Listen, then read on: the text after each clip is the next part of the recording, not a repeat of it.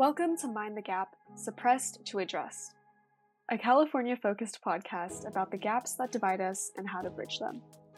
Mind the Gap was created by the 2022 to 23 Calafia Fellows. Calafia is a journalism program by Youth Leadership Institute. I'm Katelyn Chang. Oh my, no, jump, jump. A senior Calafia Fellow and, oh no, oh no, co facilitator of this year's fellowship.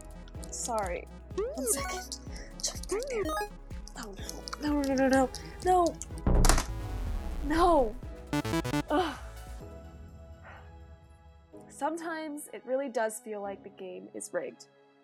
What if the game is college admissions? And what if the stakes were stacked in the favor of the rich? What does that mean for everyone else? How do you navigate a system that is not only stacked against you, but also finish high school, take care of a household, and earn a living?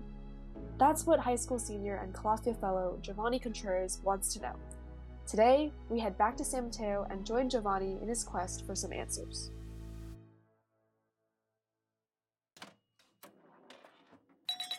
Game begin.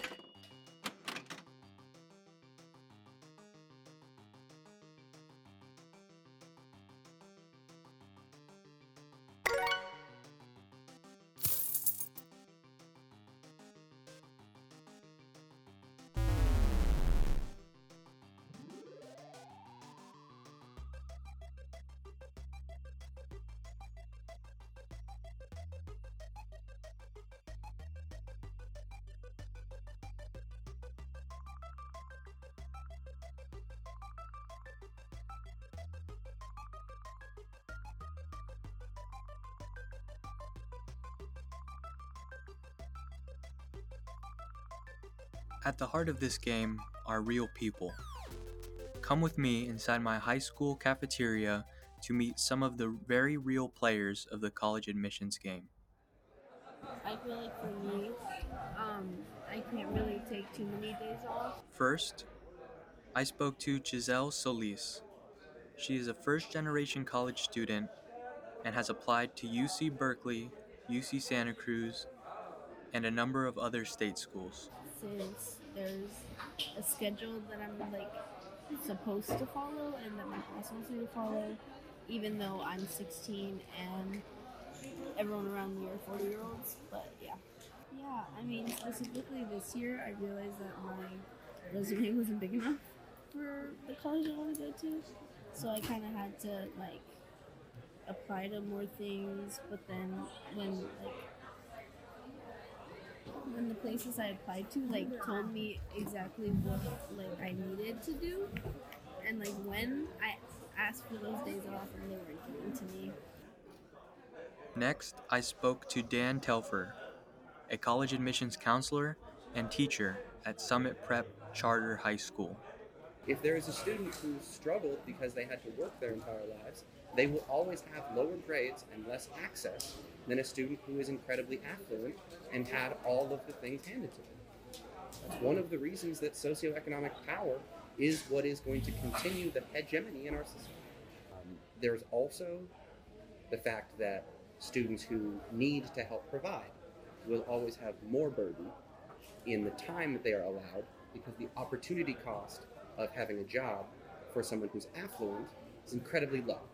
They will not lose by not being able to provide, like, let's say, the same movie ticket on the weekend for their friends. Of course, it's part of you know mom or dad's contribution to their fun fund. But someone who has to work for that won't be able to attend other classes and do other things. So like, that is a true cost differential. There's also things like the greatest differential in whether or not you will do well on the SATs is whether or not your parents can afford to put you in an SAT class. Those courses are designed for success, but those courses also cost money. And that money is most easily provided by incredibly affluent parents.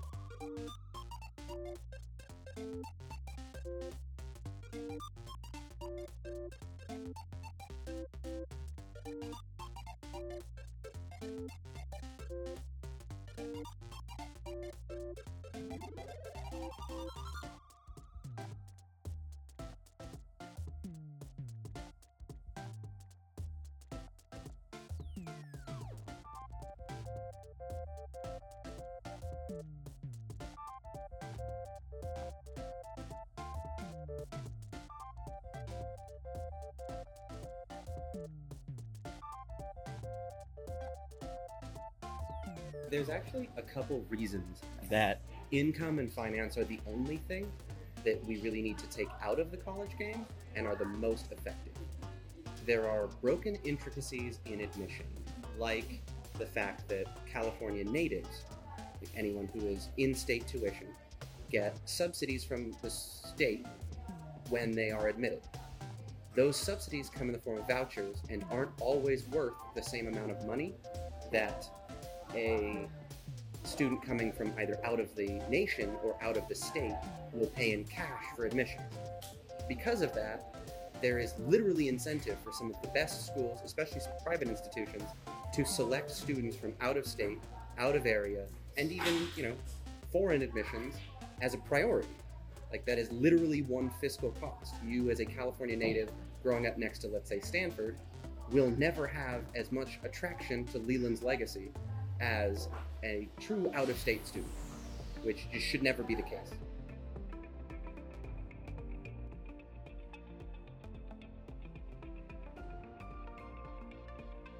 It is truly an effect on every level of every institution. So there's no way to pretend that education is the great equalizer anymore, like it should be. We are steeped in a very capitalist, effed up system.